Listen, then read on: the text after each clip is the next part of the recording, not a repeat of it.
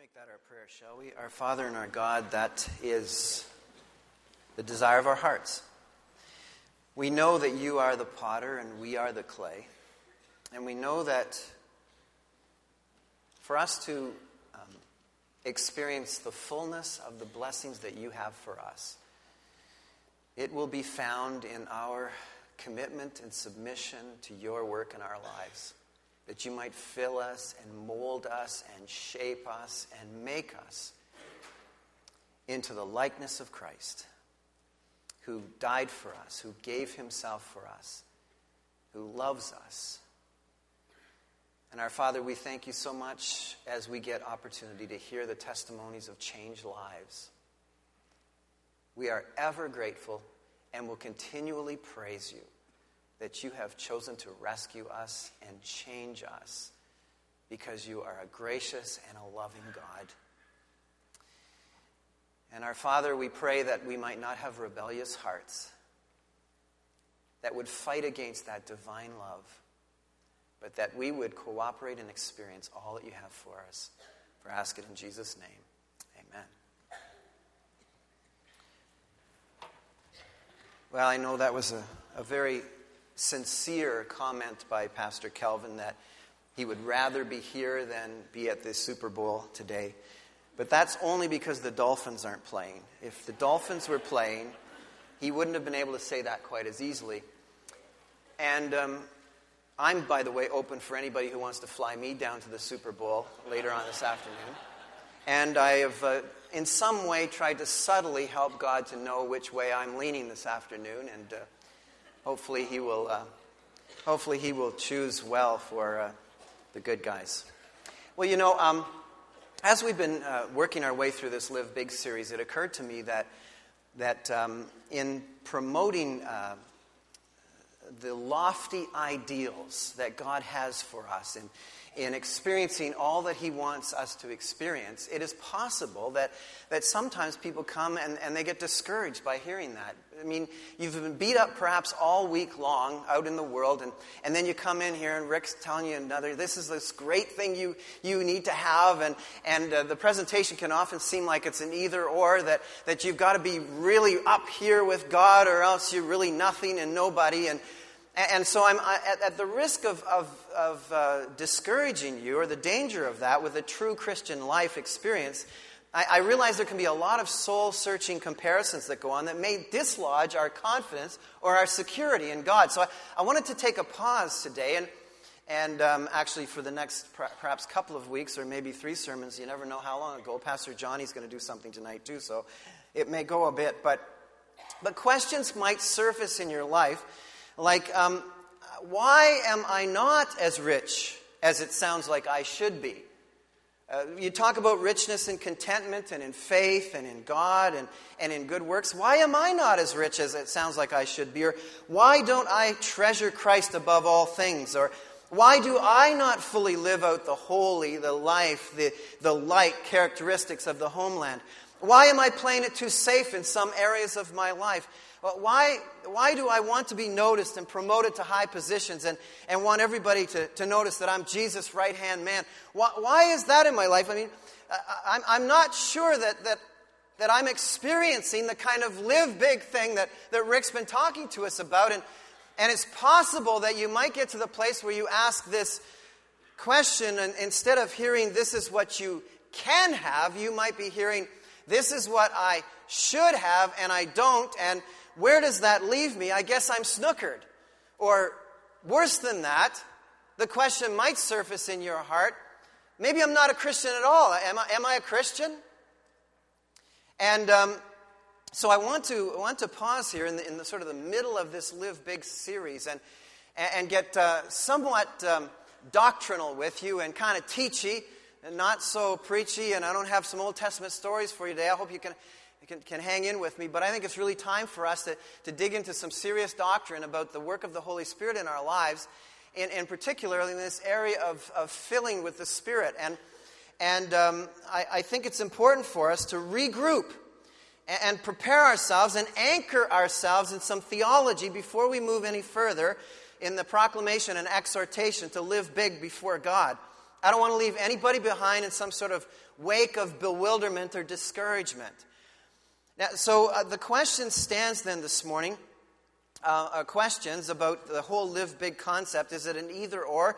If, if I'm not there, does it mean that I don't have God at all? That's, that's the question that we want to ask, and some of the questions we want to answer. And by the way, as I'm dividing this into at least a two part series, um, today you may get somewhat frustrated because I'm only going to really tell you about the what of the theology and not the how of the theology. And I know that at any, any given audience, it's like, get to the practical, tell us how. Uh, how to with a few easy steps that I can be filled with the Spirit. Well, we're going to talk about that. Uh, Pastor Jonathan is going to do some applicational work with us tonight, and, and I'm going to do some more next week, and um, we'll talk about the how. But today, you really have to get a grip of the what. We have to get ourselves firmly, uh, our feet firmly placed on the theology of the what about the filling of the Spirit and the Christianity and saved versus Spirit and what all that is. So, in the either or, live big now or I'm not in kind of concept, I want to say to you as an introduction that in the matter of salvation, it's either in or it's out. That's in the area of salvation. And I, I want as a starting point to, uh, to put up a verse for you that comes from Jesus' uh, sermon to Nicodemus, whereby he really sets the, the, uh, the bar in terms of Christianity, in terms of salvation. Whoever believes in the Son has eternal life, but whoever rejects the Son will not see life, for God's wrath remains on him. John 3:36. Whoever believes in the Son, or in other words, trusts Jesus fully for forgiveness of their sins kind of belief, has eternal life. But whoever rejects the Son will not see life, for God's wrath remains on him. Jesus sets it as an either or. You either believe in the Son and have eternal life, or you do not. And you do not have life. You will not see life, and God's wrath remains on you. You can't be partially born again. You either are or you aren't. And, and I, it's really important for us to make sure we, we come back to this and, and, and pause at this moment because the assumptions that we've been making in the Live Big series is that you, you can do this only on the basis of the fact that you've come to know Christ personally and that He's working in your life. And, and I want to make sure that you understand the gospel. It's, it's that simple yet that profound.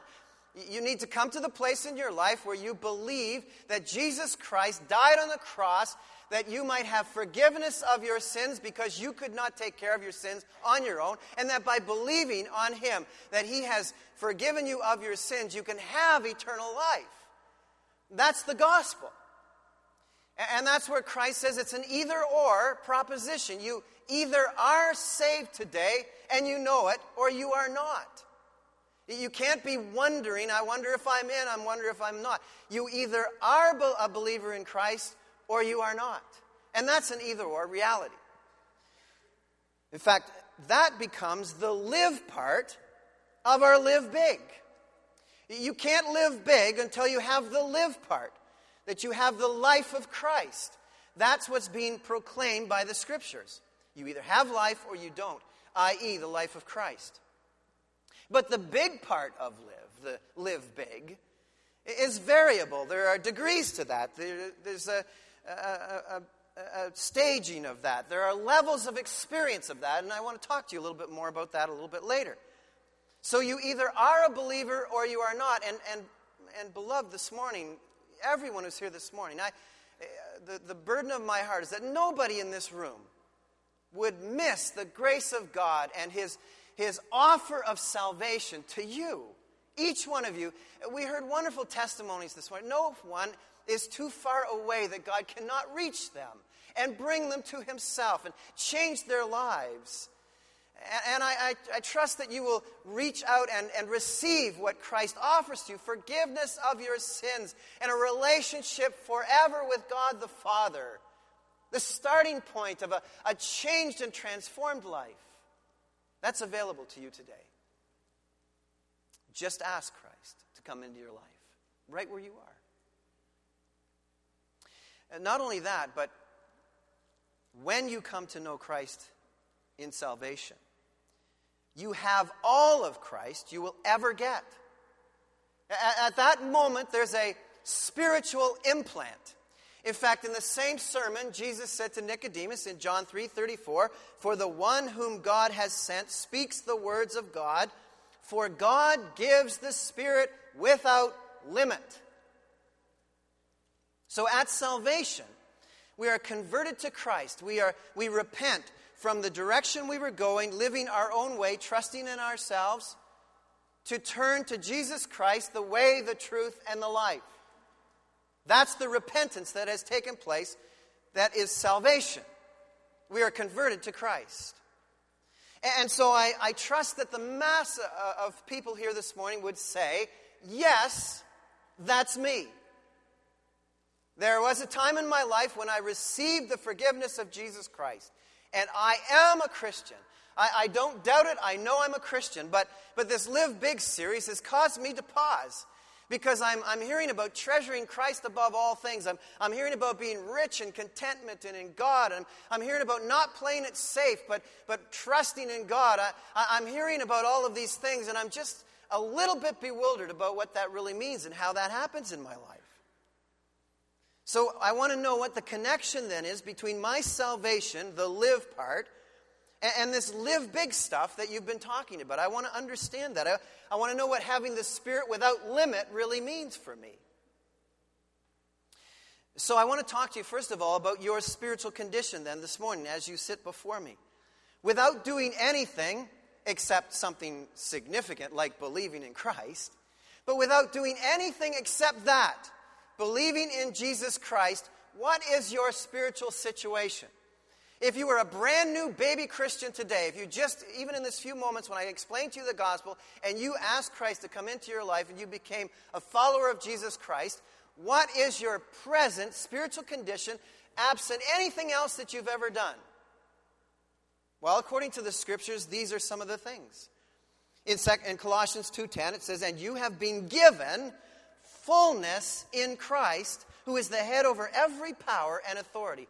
At salvation, you have been given everything you need because you have the fullness of Christ who is head over power and authority. 2 Peter 1 3. Everything you need from the divine nature for life and godliness.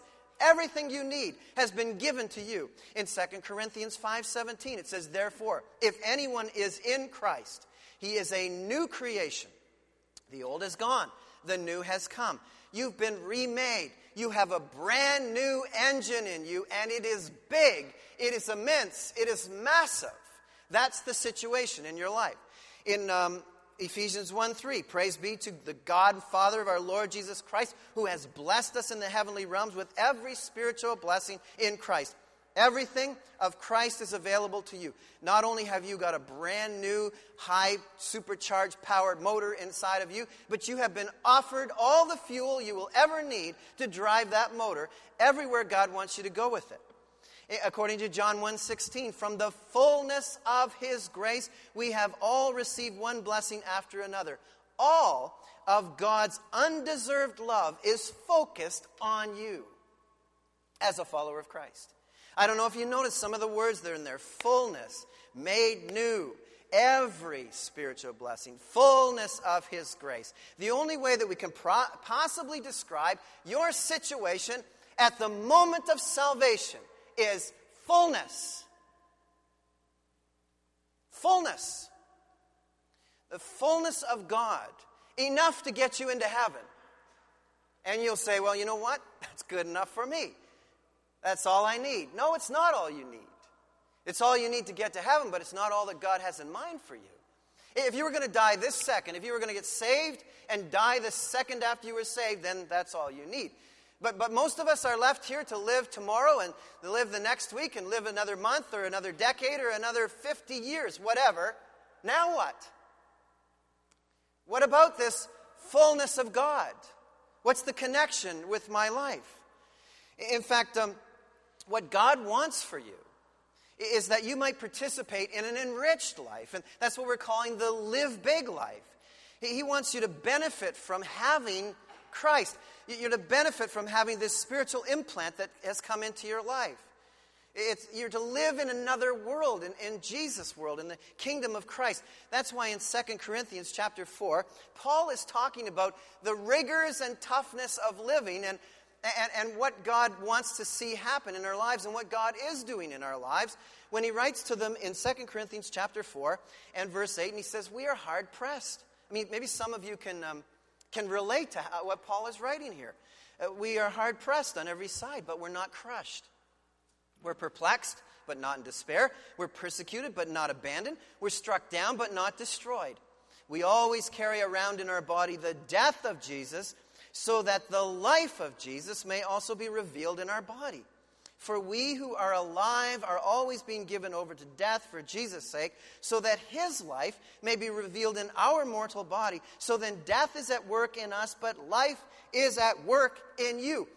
God leaves us in these quandaries, in the struggle of life, and, in, in doing that, people notice that God, that Christ's life is being revealed in our lives by how we handle the perplexities and the crushings and the distresses and all the challenges of life. It is there that Christ is at work in you. And so, from salvation, that moment of salvation on, Christ is promising to be at work in you. Uh, that's what's happening here. At, at salvation, we stand at the precipice or the edge of the promised land.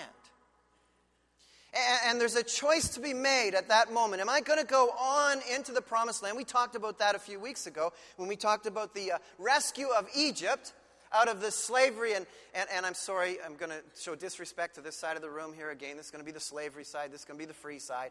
No, you know what? I'm not doing that again. This is going to be the slavery side, and this will be the free side, if I can possibly remember.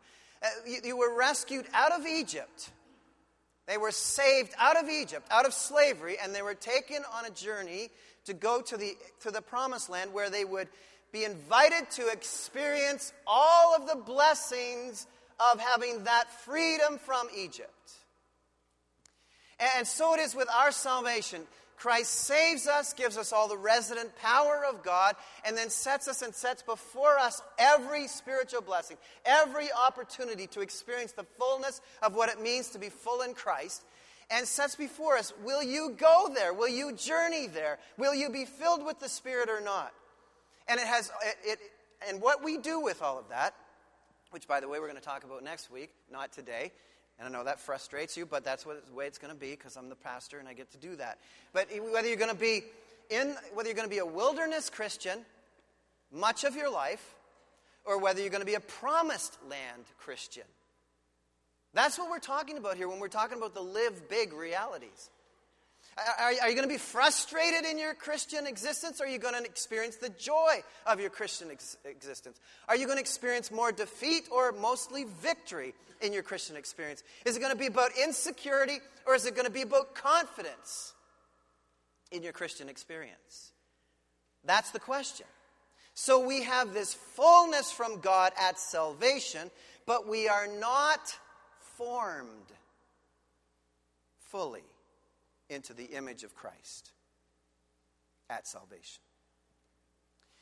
And God has given us so many physical examples of the spiritual realities of our lives. Another one is in creation itself, to get the idea of uh, what God is up, up to. In the beginning, God created the heavens and the earth. And, and in that whole scenario, God took what was formerly not formed and formed it, and what was unfilled and filled it. That's the creation work of God. It says the Spirit of God hovered over the work of creation, so that what was not formed is formed, and what was not filled is filled. And then God says, You, having come to know Christ, are a new creation, whereby God now, by His Spirit, is forming what was unformed and filling what is unfilled. This is the theology of the filling of the Spirit. And so the behavioral expectation that God has for you is to be formed. Formation. Uh, actually, transformation. You were formerly conformated to the world, and you are now being transformated not words, but I'm just making them up as they go here, into the, into the likeness of Christ, into a changed life. That's what we're talking about here. So I, I want you to turn in your Bibles to Ephesians chapter 5, and this is the text that we're going to, um, to uh, way, uh, anchor ourselves in terms of this theology. Ephesians chapter 5, verse 8 through 21. For you were once darkness but now you are light in the Lord. Live as children of light. Or, you know what Paul could have said to the Ephesians?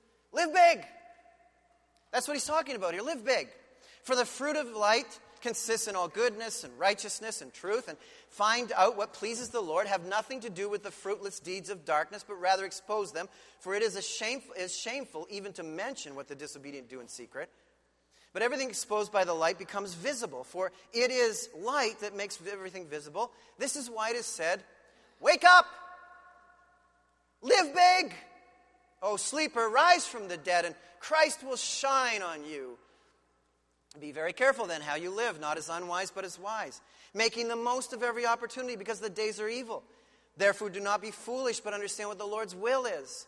Do not get drunk on wine, which leads to debauchery. Instead, be filled with the Spirit Speak to one another with psalms, hymns, and spiritual songs. Sing and make music in your heart to the Lord, always giving thanks to God the Father for everything. In the name of our Lord Jesus Christ, submit to one another out of reverence for Christ. My behavioral expectation is formation.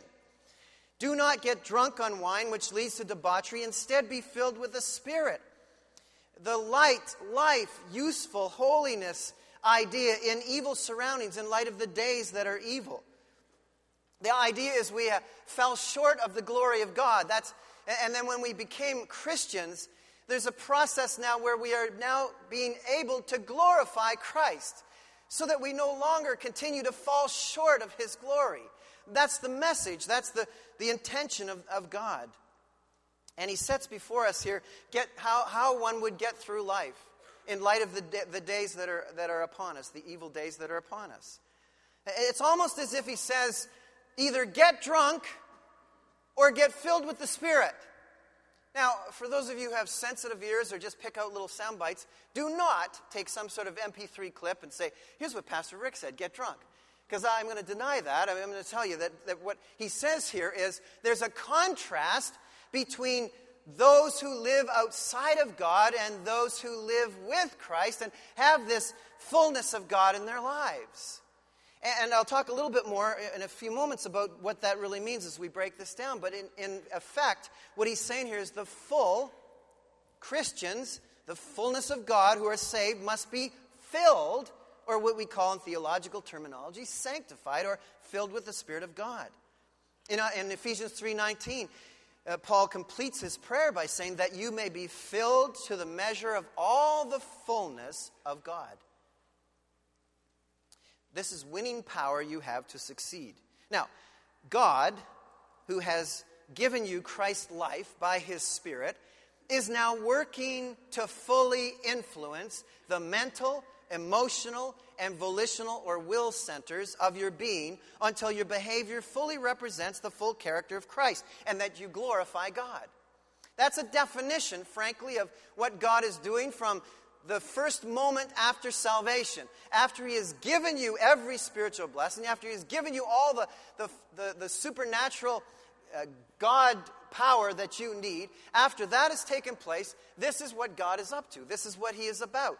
God is, and I've highlighted for you, God is now working until your behavior fully represents the full character of Christ, until you live big. God is at work in your life. Uh, and salvation, we said you convert to Christ.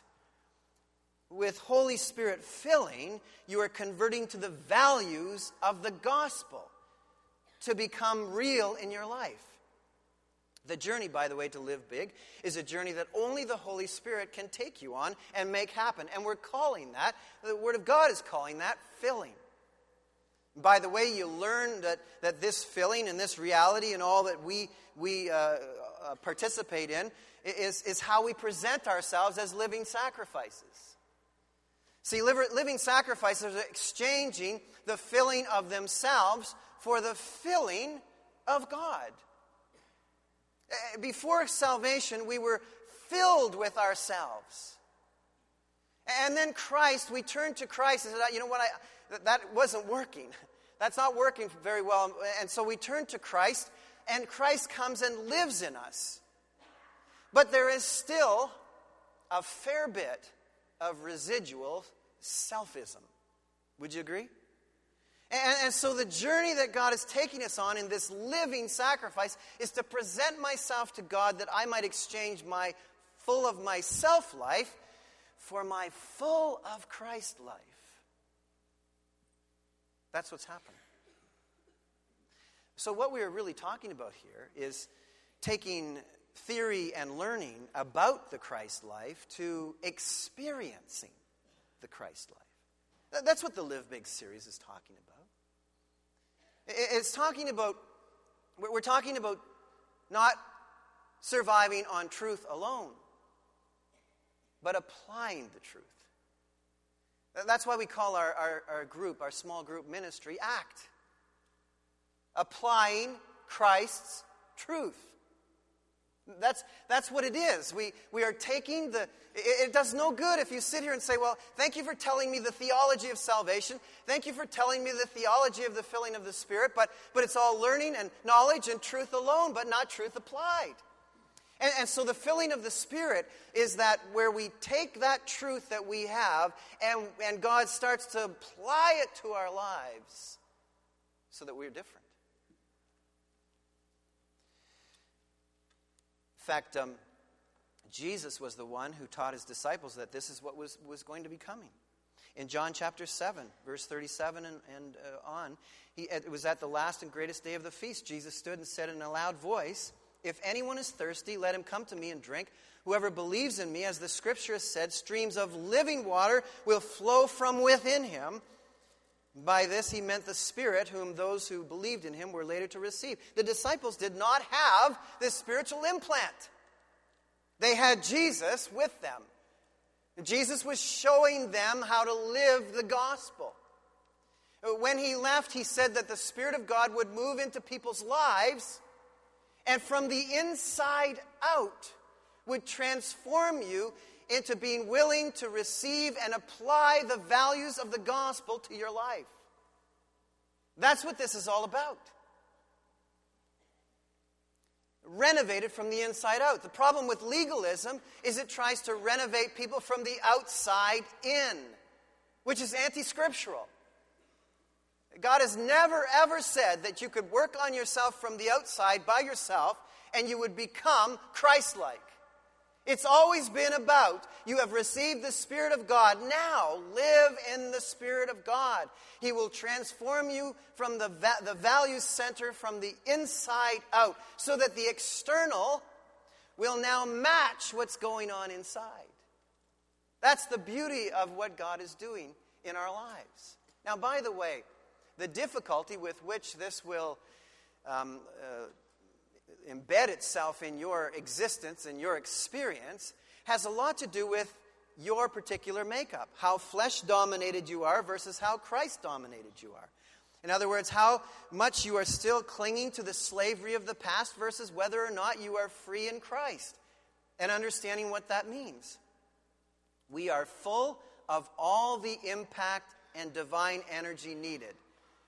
So we, we aren't in the live big concept, we aren't asking for more of God. I, I, want you to make sure you understand that because some people say, well, you know, he has more of God than I have. No, you all have all of God. If, you, if you're a follower of Christ, you all have all. That's not the problem. It has to do with whether or not you are fighting the filling influence of the Spirit of God in your life. Now, you remember I said to you that what this filling is all about is that God is working on our emotional center, on our volitional center, which is our will center, and on our mental center, which is our thinking. That's what's happening. And depending on how strongly you are in any of those given areas, will determine how well you are hearing God. See, all of us here are representative of a strong tendency in one of those three areas, or possibly a combination. Hopefully, not all three, or what can I say? You are either a highly charged emotional person. I mean, if you're a high emotional person, when chaos, when, when, when, situations come into your life, you just go chaotic. Ah, I don't know what to do. You stamp your feet, you run around, you start screaming and yelling. You're not listening to God. And the Holy Spirit blazes out say, Calm down, calm down. If you are um, a highly charged volitional person, that means you are a strong willed person. And every time you read in the scriptures, this is God's will, you just bristle. It's like, ah, that's not how I want to do it. It's uh, different. And so you are fighting the will of God because you're a strong willed person. You've been independent. You're, that's the kind of person you are. I can fix things myself, I can take care of myself. Well, if you could take care of yourself, why did you become a Christian in the first place? Or you are one of these people who are the analytical, cognitive kind. The, the mental makeup is really your high charge area. So everything that you read about God or every theology that comes to you, you are always analyzing it. You want to write charts and tables. You want to look at it and, and, and see if you should do it. You, you know, you basically got to say, God, I got to see this, or I'm not sure I'm going to be able to do it. And so what we have here is, um, is, is, is the emotional person reacts. And their big challenge in life is to wait on the Lord and hear Him. They are so busy freaking out that they can't hear the Word of God. The uh, volitional or highly willed person is the resistant person. And the resistant person has trouble obeying God.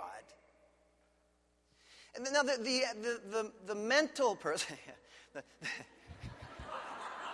the, the intellectual person, the person who's all cognitive and analytical, they struggle. They're, they're sort of the kind who want to rethink everything about God, and, and they have trouble trusting God. And so we set ourselves up as fighting the transforming work of the Christ life in us to varying degrees. And you're somewhere there. You already know.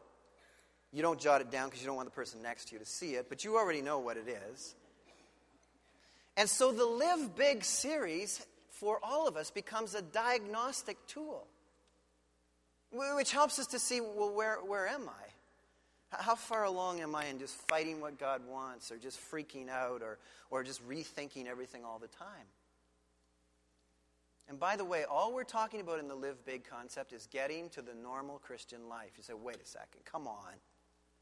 That's the elite thing. That's, that's for super Christians to live big, treasuring Christ and, and being content in all things and being full of faith and, and, and uh, not, not playing it safe but trusting God and trying situations. That's for the elite. That's, that's abnormal. No, no, th- this is the normal Christian life. It really is. At least that's what Christ has in mind. That's why he always gives the either or stuff of it's either live big or live in slavery. Which, which is it going to be? Because the normal Christian life, this is offered to all of us. Each of us can have this. This is not just for super Christians or, or missionaries. This is for everybody to have, to become full of Christ in the Spirit, be filled in the Spirit. And so, uh, by way of conclusion, let me just summarize quickly the, the, the, text of Ephesians 5. Fortunately, we have next week and next week after that if we need it. Who knows? But in this particular text, I want to zero you in on verse 15, and I want to point out that there, verse 15 to verse 17 are bookend, is a bookend and the other side, verse 19 and on, is the other side of the bookend to verse 18. And that's where it goes in this text. So Paul writes them and he says, Be very careful then how you walk, not as unwise, but as wise, making the most of your time because the days are evil. This whole thing is predicated on the time that you live in. He says life is hard, life is a hassle. It's not helpful in, bringing you to a place of live big before God. So don't look around at the world and the things of the world and the former ways you live and think those are going to help you with live big because the days are evil. It's not going to help you. And you should, and as a Christian, you need to make the most of your time. Be opportunistic. Don't waste a single moment after salvation. Every moment from then on, don't waste any of those moments. God is wanting to grow you into something fantastic that will, that will um, uh, glorify Jesus Christ. And so he says that, and he says, don't, don't waste any of that. Uh, and, and by the way, he says, this is a, this is a walk. Be, be careful how you walk how you live, but not as making the most of every opportunity because the, the days are, are, are, evil. In the, in the New American Standard, it talks about where live is in, in your uh, verse 15 is, is a walk, it's a journey. That you don't come in here and get zapped and hey, I'm filled with the Spirit. It's not some sort of ecstatic experience. It's not some sort of mystical, mood altering manifestation. It is the the, the active willingness to engage in a wise and opportunistic journey with Jesus from here to eternity. That's what we're talking about. That's why God could say of Caleb, he had a different spirit about him, a wholeheartedness. Numbers 14, verse 24. And if you do, if, if you understand the nature of how important this is, then he talks about what the behavioral results you can expect at the end of the journey. He says here you're going to uh, speak to one another in psalms and hymns. You're going to make melody in your heart, singing spiritual songs. You're, you're going to be thankful in all things. And, and, and you're going to submit to one another out of reverence for Christ. Husbands are going to love their wives, and wives are going to yield to their husbands, and children are going to obey their parents, and parents are going to love their children, and slaves are going to obey their masters, and masters are going to treat their slaves really well. And you're going to be people with dynamic power, and you're going to be people of prayer. Is anybody interested in that? So, this that has been made available to us is spectacular with great results. But there's a command to make all of this happen. Do not be drunk with wine, but be filled with the Spirit. Uh, growing up, I heard a whole lot about don't be drunk with wine. Don't you be drunk with wine. Don't you go off to university and start to become a drunk. Don't you go off to university and, and do worldly ways. I don't remember the church saying very much to any of us be filled with the Spirit. Well, why is it that we are less passionate about telling each other and expecting of each other this command of filling with the Spirit than we are about bad worldly behavior? The bad worldly behavior is just a foil that Paul sets up to help us understand the greatness of following Christ. But nevertheless, we have skewed and said, well, I, I, I like the first part of this verse. I'm sure going to proclaim the first part of this verse and insist upon it. I, I want to tell you that I think we must insist as a church upon us all being filled with the Spirit. We must insist on it because it's an imperative, it's a command. And there are a lot of comparisons set up here. It basically, it's kind of amazing what Paul does here. He says, Look, at the, the, the days are rotten, the days are tough, the days are evil. Now, how are you going to deal with trouble? And how are you going to deal with your relationships? Are, are you going to choose what the world does every weekend? Just buries all their troubles with substance abuse, gets drunk? So they can forget their troubles for a little bit of time and have some goofy time with friends? Isn't that what other people are doing around you? Isn't that what it's, isn't that what it's all about? It's live for the weekend to get drunk. Or he says, Would you prefer to have God manage the trouble in your life and, and, and cause your relationships to blossom? Which influence do you want in your life? The influence of alcohol which leads to destruction, or the influence of the Spirit that leads to life and light and glory. That's what he sets up for you here.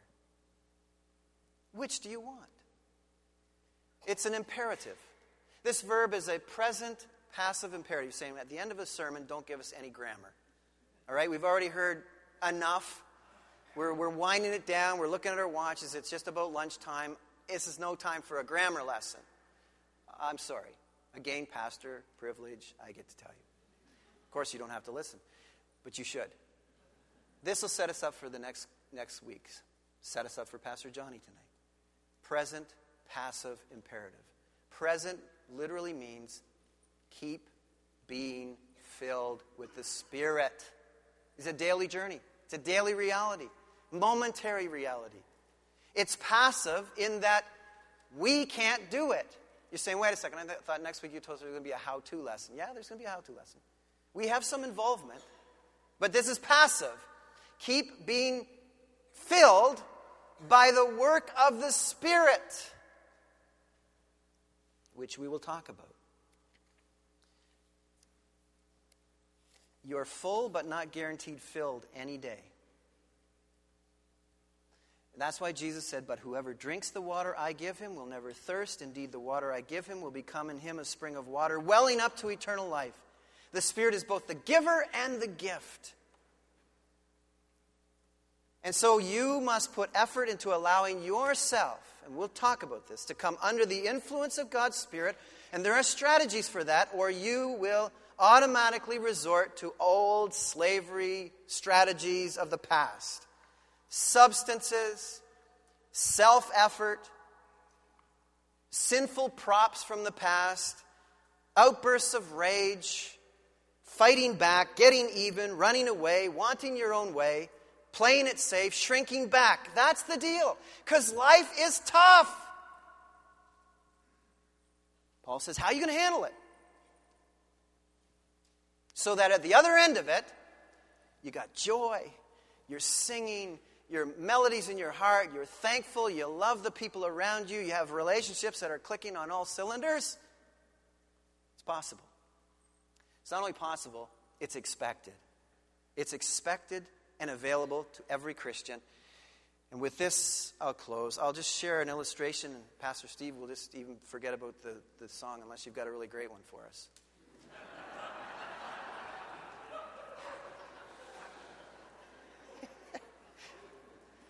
You have a really great one for us that was just like burning in your heart? They are all great, that's true.